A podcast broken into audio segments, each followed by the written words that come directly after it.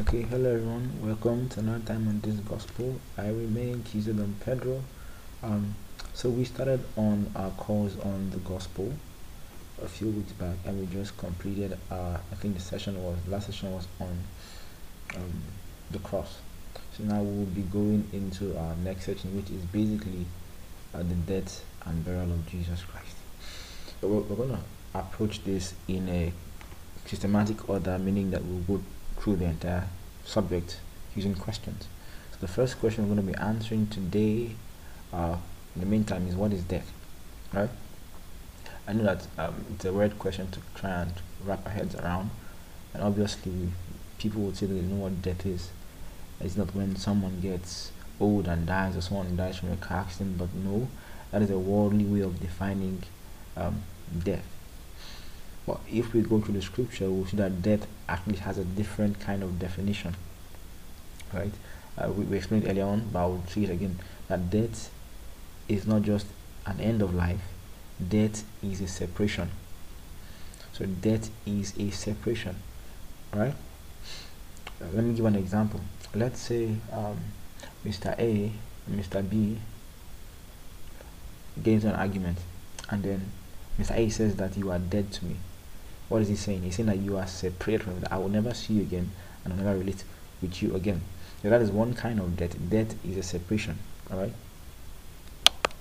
Okay, now that being said, let's go back to what we're talking about here, the gospel. Now, back in the beginning, when Adam sinned against God, right? God told him in Genesis chapter 2, verse 17, that when he eats from the tree of knowledge of good and evil, that he will surely die. In Genesis chapter 3, when he ate of the fruit, we see that he didn't die physically, but what God had said actually took place. Because the next thing that happened was that Adam was taken out of the Garden of Eden, meaning he got separated from God. He got removed from the presence of God. He was no longer alive to God anymore. And we can see this in Romans 5 verse 12. Romans 5 verse 12, which says, "Wherefore, as by one man sin entered into the world, and death by sin, and so death passed upon all men, for that all have sinned." So we see that Adam's sin brought death into the world, meaning that when Adam sinned against God in the beginning, he actually died. The moment he ate of the fruit of the knowledge of good and evil, he actually died there and then. And here he's telling us that death passed upon all men.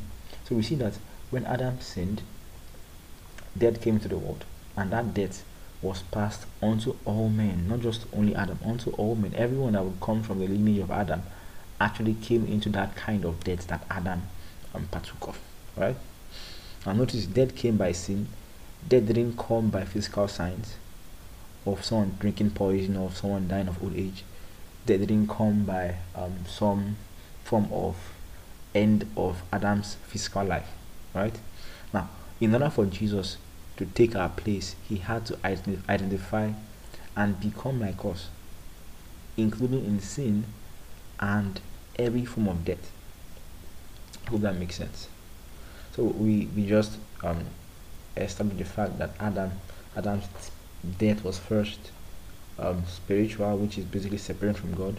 So spiritual death is separated from God. Now we can also see in Ephesians chapter 2 verse 1, when it says that let's go there. Ephesians 2 verse 1. Give me a moment and I'll be there soon. Ephesians chapter 2 verse 1. 2 verse 1. Now it says, "And you hath he quickened, who were dead in trespasses and sins." So now we are seeing that Paul is telling the Ephesian church that they were dead. They were alive physically, but they were dead spiritually. That's before they gave their life to Christ. So you see that death is upon everyone who hasn't come into faith in Jesus Christ, who hasn't been born again.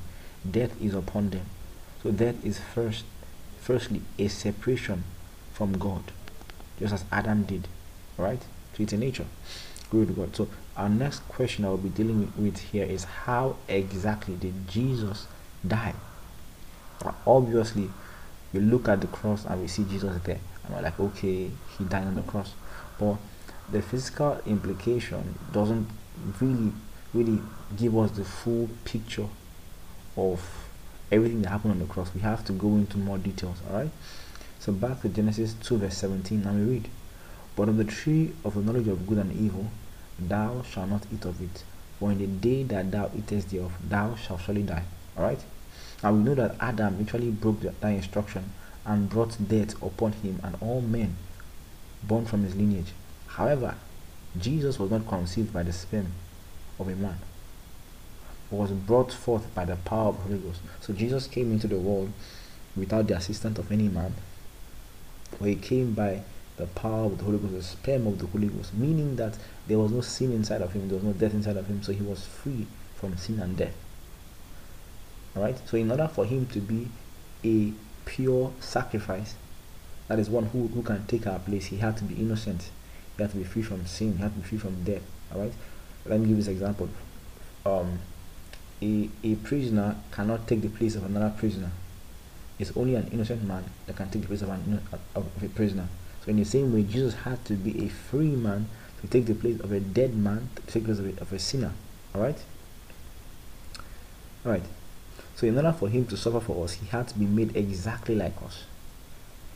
You get this? So I said that Jesus was pure and holy, so he had to be made exactly like us to suffer like us. So 2 Corinthians 5:21 says this: For he had made him to be sin for us.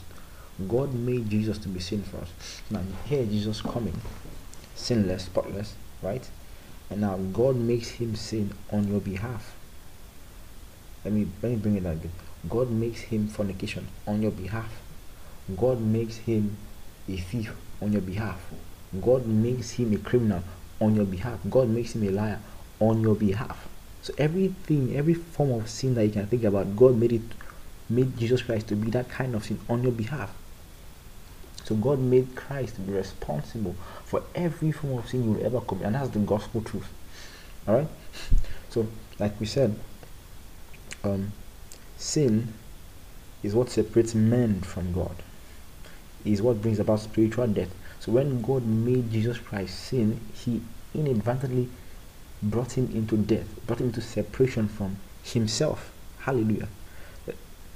That I think that's what Isaiah was trying to paint when he said in Isaiah 53:6 that all we like sheep have gone astray, we have turned everyone to his own way, and the Lord had laid on him, laid on Jesus, the iniquity of us all, meaning that God himself laid on Jesus all of our iniquities, past, present, and future. So is it that you've stolen? He put it on Jesus. Is it that you've killed someone? He put it on Jesus. Is it that you have lied? He put it on Jesus. Is it that you are a prostitute? He put it on Jesus. Is it that you slept with so many men and women? He put it on Jesus. So God is not holding you responsible for any of those things. He's not trying to punish you, because he put it on Jesus and he punished Jesus for it. So let me get back to what I was saying, right? When he laid all these sins on Jesus, remember, sin introduces death, and death is a separation from God.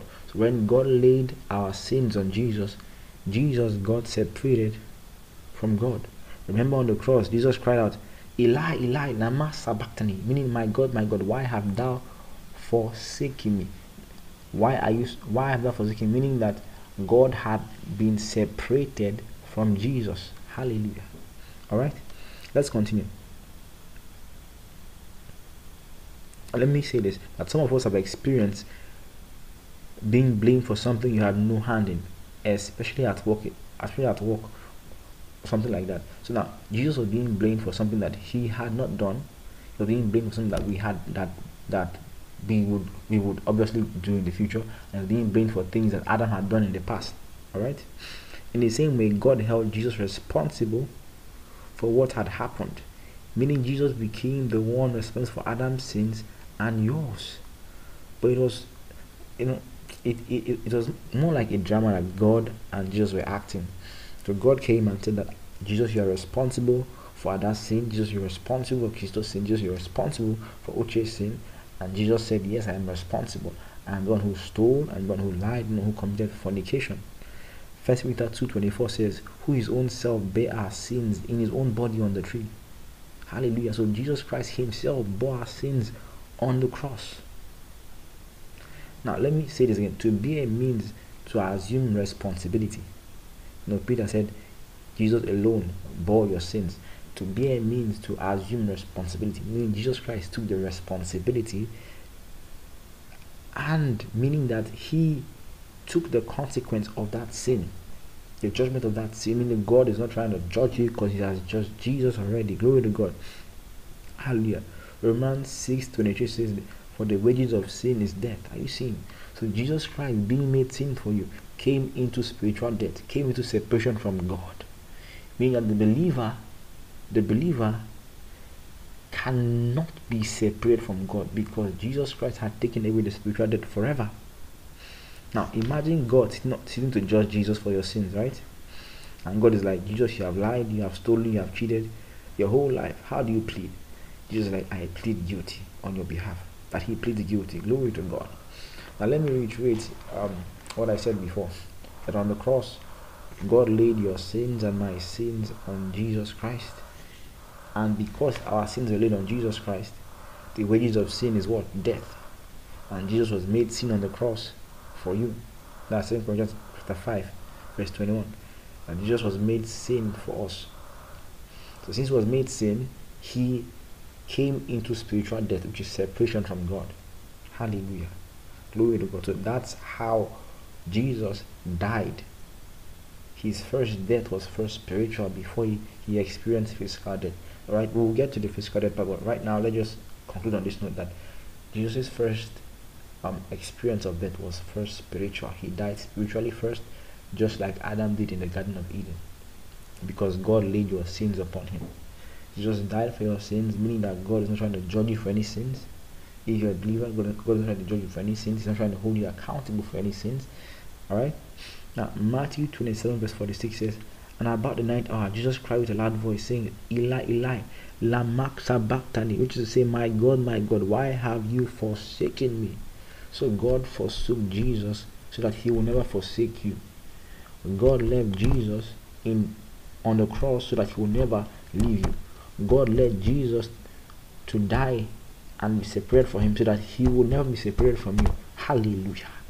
Alright? If there's anything you've done and you're feeling bad about it, God is not condemning you. If you're an unbeliever, Jesus Christ died for you as well, and he's saying, "Just come to me and I'll make you as white as snow." Glory to God. Hallelujah. But we've come to the end of today.